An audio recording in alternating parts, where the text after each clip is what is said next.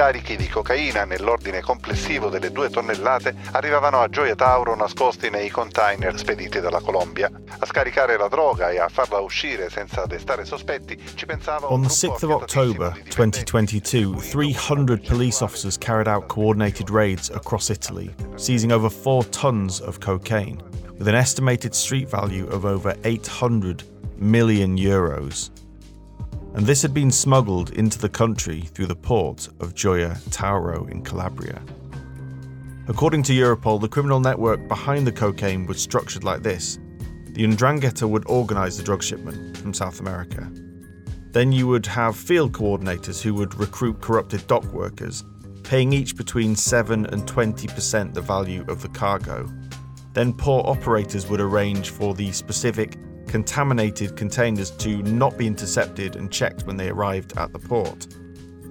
Europol announced that law enforcement carried out arrests of, and I quote, the highly professional criminal syndicate linked to the Ndrangheta, end quote, which resulted in 31 arrests, including a customs officer.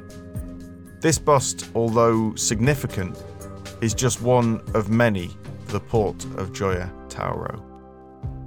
Gioia Tauro alone is responsible for 97% of cocaine seizures at sea in 2021. 97% of cocaine arrived by sea arriving in Gioia means a monopoly of cocaine by the Ndrangheta in Italy.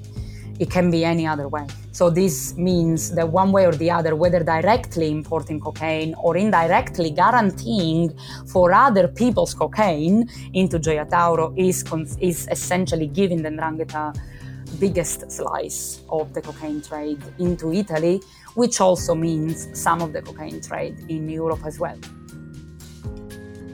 This is Deep Dive from the Global Initiative Against Transnational Organised Crime. I'm Jack Megan Vickers. This is the final part of our discussion with Anna Sergi, Professor of Criminology at the University of Essex, member of the GI network of experts, and author of the new book Chasing the Mafia and Ndrangheta Memories and Journeys. In the last episode, we looked at the growth of the Ndrangheta in Canada through the Siderno Group.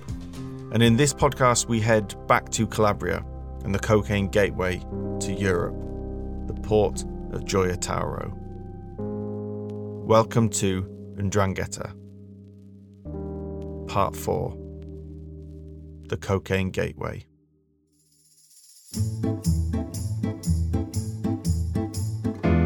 Hanno individuato e sequestrato un altro ingentissimo carico di cocaina purissima nel porto di Gioia Tauro. They say they're looking for gang members in Germany, Canada and up to five in Australia. During the investigation, our team traveled to Italy in order to seek assistance from the traditional organized crime experts where the Ndrangheta originated. Some 500 defendants, 600 lawyers, and more than 900 witnesses in total. Italy's largest mafia trial in decades has begun. The cellar of an unfinished house in the village of Platì had a concealed door in the wall. The carabinieri demonstrate how part of the wall can roll backwards on rails, exposing the entrance to a bunker. The Ndrangheta are not just an Australian problem, they are a global problem. Mi sento vuoto, psicologicamente sono veramente distrutto. You must have heard of Drangheta in your native Calabria. Oh, I was too young when I came from Calabria, I was 17.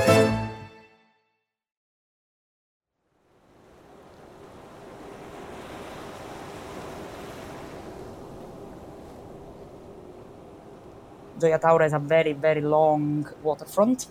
Being at the beach, being uh, in the period around my birthday, which is in the middle of August.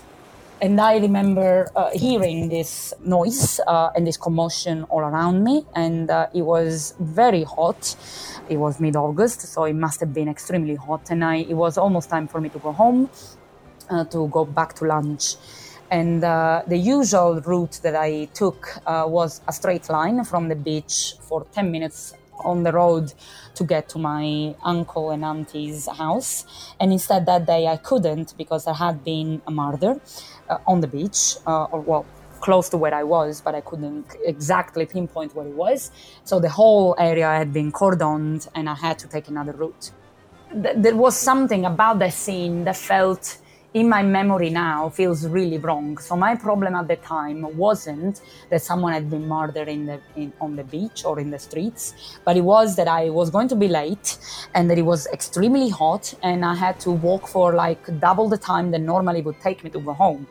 It, it felt like that kind of murder might have been a normal thing. And the reason why I felt that way, thinking about it lately and obviously rationalizing it, was because this wasn't the first time that something like that happened in Gioia Tauro. Gioia Tauro has known extremely violent periods, especially when I was a child in the in the early 90s up to the early 2000s. Uh, Gioia Tauro was at the center of a, of a feud, a faida across families for control, and especially between the Piromalli and the Molè, who eventually then became allied. So that's how the faida ended, with the best uh, the best outcome, I guess, for them. But the level of violence that we were kind of exposed to, even without being directly exposed to it, because it's not like I saw it, but the way you felt it was by knowing that the faida was active that these families, that there were families killing each other, because that's what faida means, two families in the same territory killing each other is basically a derby in criminal sense and uh, being so used to it that it kind of it's your problem is not that there has been a murder but that you know this murder is creating you practical problems this faida, which basically means an Ndrangheta feud was between two clans operating in Gioia Tauro, one of which was the Piromallis. And this is a name that's come up a few times, and they are instrumental in our understanding of the history and current position of the Ndrangheta. So, remember the first Ndrangheta War that's come up a few times in this podcast? There was a triumvirate of really powerful Ndrangheta members Antoni Macri in Siderno, Mico Tripodi in Reggio Calabria, and Momo Piromalli in Gioia Tauro. Well, Momo was the only member of the triumvirate to survive that war, and the Piromallis thrived. Now, to understand the Ndrangheta in Gioia Tauro and their wider role in international drug trafficking, we have to tell the story of the Piromallis. And I think the best place to start is the Reggio Revolt, mass protests in the 1970s, which we briefly mentioned in the first episode. The result of these protests was investment from central government, which came to be known as the Colombo Package, named after the Prime Minister of the time, Emilio Colombo. At the centre of the Colombo package was the construction of a massive new steelworks in Gioia Tauro. And this caused a scramble amongst the clans for contracts and subcontracts and construction vehicles. And it was this scramble, alongside things like kidnapping that helped increase tension amongst the clans, leading to the First Ndrangheta War. Now, the steelworks didn't happen in the end, neither did the coal fired power station that was going to follow it. But what did open, around 20 years later, was the huge port of Gioia Tauro, one of the biggest in Italy. So the investments that were made were made also in light of what what vision people had of Gioia Tauro and what Gioia Tauro port could become. So in the 60s, 70s, 80s, the families in Gioia Tauro, one among many families, the Piromalli clan, was going through a very clear escalation of power. So the Piromallis are an entrepreneurial families. They have invested heavily in everything that has touched ground in Calabria since the 70s and abroad as well. They are among the top five families of the Ndrangheta, and they were also very much invested in drugs on the one end and in public works on the other. So they saw the potential of Gioia Tauro as both a drug hub and as an investment in itself. And that's exactly what they did. So, on the one hand, they placed themselves with other families as the protector of the routes that were becoming the trade routes of Gioia Tauro and are today cocaine routes. So they are the guardians of the port in the sense that everyone wants to ship uh, cocaine to uh, Gioia Tauro will uh, ask their help uh, and support, and they will give it to them, including other criminal groups beyond the Ndrangheta. But on the other side, part of the family invested in, in the port itself by, let's say, providing construction materials, by providing the workforce, by providing, uh, by essentially uh, being invested since the very beginning of the actual construction of the infrastructure.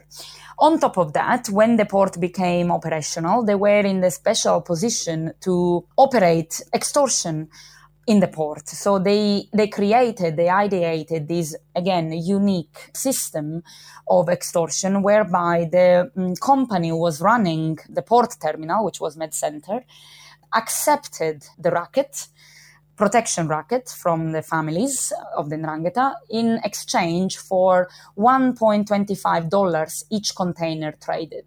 So you can imagine a port that is just starting and is uh, set to become one of the biggest, the largest port, especially for volume of container traded in Italy, how much money is making from this container and how much money is extorted uh, from each of these container to protect, let's say, Gioia Tauro and whoever worked there from criminal infiltration.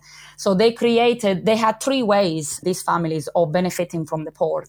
Drugs, which obviously came with legal trade investing in the public work that built the port and eventually getting contracts and subcontracts out of it. And third, with this system of extortion that lasted years until it was eventually discovered and sanctioned and stopped in the, the early 2000s. But the, the, three ways in which these families benefited from the port makes them in a very unique, puts them in a very unique position in the flatlands, uh, in Calabria, but overall, in general, in the Ndrangheta. They are among the, un- I wouldn't say untouchable because they are very much touched by law enforcement, but their power is extremely consolidated in and diversified. Because it's diversified in the legal and illegal areas, it's very difficult to pinpoint where their criminality ends in a way. This system of extortion that Anna talks about relates to a case known as Operation Porto. Essentially, the company who operates ship services at the port were approached by representatives of the clans, in particular the Piromalli Moles and the Pesces from Rosarno. They asked for $1.50 for each container passing through the port, a sort of security tax, if you will, essentially a protection racket. The prosecution at the Operation Porto trial described it as the mother of all extortion.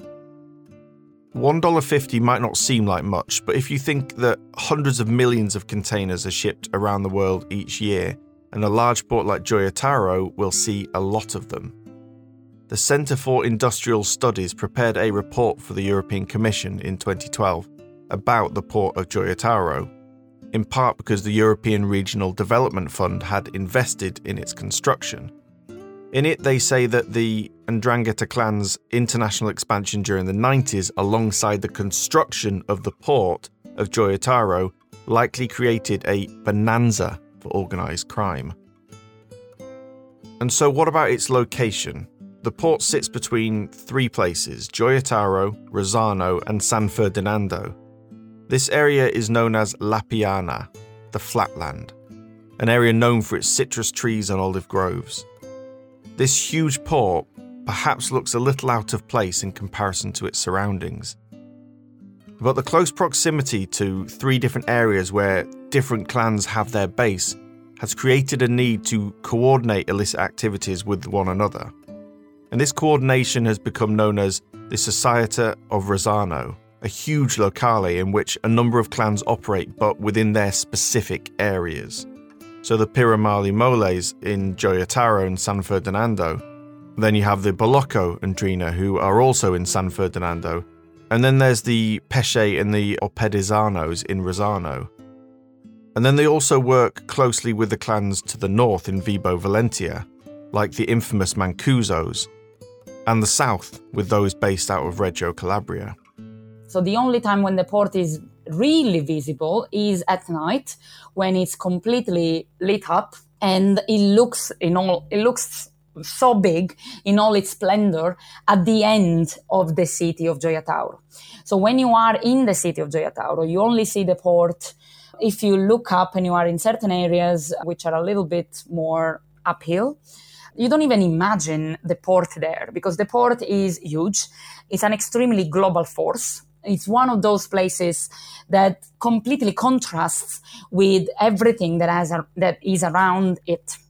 So the port of Gioia Tauro is one of Italy's biggest port, especially for volume of transshipment.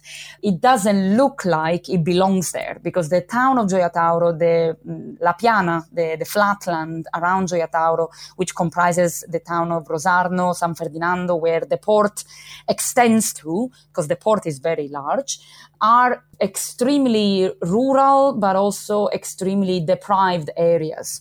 They completely clash with this idea of this global port, which is well known everywhere else in the world. And I can tell you is well known because everyone, everywhere I went to do research on ports, everyone knew Gioia Tauro because it is one of those important hubs of the Mediterranean, but it, it, it kind of feels like it's completely detached from the territory around. It didn't bring the kind of progress that ports of this size and this impact usually bring. Now, we often hear about the Ndrangheta being key players in the international cocaine trafficking market, and they have cultivated international connections all over the world. From extensions of their own clan in places like Canada and Australia, as we've heard, but also working with other transnational organized criminal groups like the PCC in Brazil. Além do inquérito policial que apura a ligação da máfia italiana com o PCC, o primeiro comando da capital. Or for regular listeners to this podcast, they have a long standing connection with Clan del Golfo in Colombia. El agente encubierto grabó la cumbre en Bogotá de narcotraficantes del Clan del Golfo con narcos italianos y franceses que llegaron a la capital del país para concretar la compra y envío a Europa inicialmente de una tonelada de cocaína. And then research done by the Global Initiative Against Transnational Organized Crime has also highlighted connections with groups from the Western Balkans. And so, for many, many years, the port of Gioia Tauro has been one of the main cocaine gateways into Europe. When I was writing the book, we were just in the pandemic, and uh, there was a lot of confusion on obviously how the criminal markets were reacting to the pandemic, the closure of, of, certain ports, the slowing down on other ports. And we were in Italy, we were coming out of a period where, because of some issues that Gioia Tauro as a legal company, the legal company run, running Gioia Tauro had, so they went bankrupt and uh, they were under a, a special commission so the port lost during 2017 2018 they lost a lot of trade and by losing this trade that also meant less cocaine for the local clans which essentially also meant moving out of gioia tauro and choosing other ports for cocaine shipments these were the port of genova the port of livorno other ports in italy which uh, instead received the kind of trade and uh, routes that Gioia Tauro lost. But since 2019, things completely change again, and during the pandemic, they skyrocket.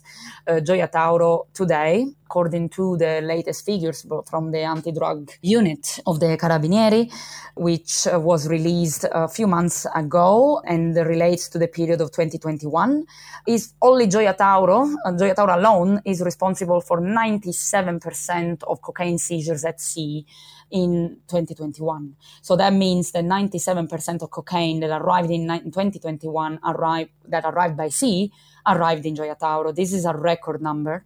We never had this kind of numbers uh, before, which essentially confirms on the one end that during the pandemic things shifted back again, but also confirmed that Gioia Tauro has gained back its primary role, not just in cocaine, but also in the legal trade, because the two things go together. So 97% of cocaine arrived by sea arriving in Gioia Tauro means a monopoly of cocaine by the Ndrangheta in Italy it can be any other way. So this means that one way or the other, whether directly importing cocaine or indirectly guaranteeing for other people's cocaine into Gioia Tauro is, is essentially giving the Ndrangheta biggest slice of the cocaine trade into Italy, which also means some of the cocaine trade in Europe as well, because not all the cocaine that arrives in Gioia Tauro is destined to Italy, of course. When the cocaine does arrive on one of these massive cargo ships. And bear in mind that 750 million containers are shipped around the world every year, but only around 2% of containers are actually inspected. And according to a recent report from the European Monitoring Centre for Drugs and Drug Addiction and Europol, the European cocaine retail market is estimated to be worth at least 10.5 billion euros. So the question is how much of this goes to clans like the Piromallis? This is a very difficult question to answer because we don't actually know what position they have. We do know that, however, that the Piromallis are a family which keeps its double soul intact. So on the one hand, they keep investing in local works, public works, including recently 2020. Parts of the family members were arrested for investing in reconstruction of the waterfront of Gioia Tauro. So still the same kind of uh, business of construction and uh, public works, but at the same time they are investing in a series of import-export businesses like olive oil, which we know of as being confirmed into the United States, for example, within which they also engage in drug trade. What they seem to do, however, is not directly being involved in the drug trade. They don't import cocaine themselves necessarily. What they do is to act as guarantors, meaning that they provide the infrastructures and the money, if needed, the advance needed for other families of the local area who want to be invested in drugs. Put it more simply, they are way too evolved as 'Ndrangheta family to have their hands too dirty with drugs. They aim to look like professionals, uh, entrepreneurs. They are not necessarily the kind of family that wants to be seen as investing in drugs anymore. They are beyond that. But because of the port and their role in the port, they tend to want to be involved. Whether or not they end to be involved, that's another story, but they want to be involved in everything that goes around the port, legally and illegally. And people think that they are involved. That's the issue. So if you were to go and invest in Gioia Tauro in, let's say, something related to uh, infrastructure and construction, a road eh, or a railway into the port, you would assume that you have to get their approval, even if you might get away with it if you don't, because things are not as they used to be in the past. But there is this assumption that they control or they want to control the activities. So if you don't go out and look for their approval now, they might come back later, and they probably will or try to. But with drugs, it's more about providing access to the port and getting a cut on everyone else's business, essentially, which is something that also other families in the area do, like the Mancuso family. They don't invest in drugs directly, they don't import. Or if they do, they tend to be as far as they can be from the official line of drug supply. Yeah, it's really interesting that because, and this is a slightly strange example, but when I was studying history, I remember studying the American West, and we were talking about the gold rush, and there was this famous idea that pe- the people who made all of the money were not necessarily the people searching for the gold. It was the people selling them the spades. So it was the people who were able to control the kind of tools that were needed to provide that service. Absolutely. But that's really where very much what the Ndrangheta is in today's cocaine trade in Europe. And that's why it never really appeared as the obvious actor because they are not the most involved actor. They are the actors that provide the money, they provide the access, they provide the car, they provide the phone, they provide the know how. And obviously, if you are law enforcement and you're looking at disrupting cocaine shipment, you are very lucky already if you know who the traffickers are. You can't have necessarily, you don't have necessarily the resources to go up to the to the investors and go up to the helpers and go up. And it's really difficult to point at the criminal activities here. If you have, you know, someone who is very clearly involved in the trafficking of drugs, how would you argue that those who provide the access are more important? So it's really difficult to prove. And obviously, sometimes, most of the time, it's a cross border issue. So that's why when people say that Ndrangheta controls the cocaine trade, yes and no. I don't believe anyone can control the cocaine trade. There are too many nodes. But at the same time, I do see why the Italian law enforcement is always very adamant to say, by controlling this type of access and this type of resources, they are the most active enablers of certain areas or certain nodes of the cocaine trade. So, you know, it's there is truth in both statements, I would say.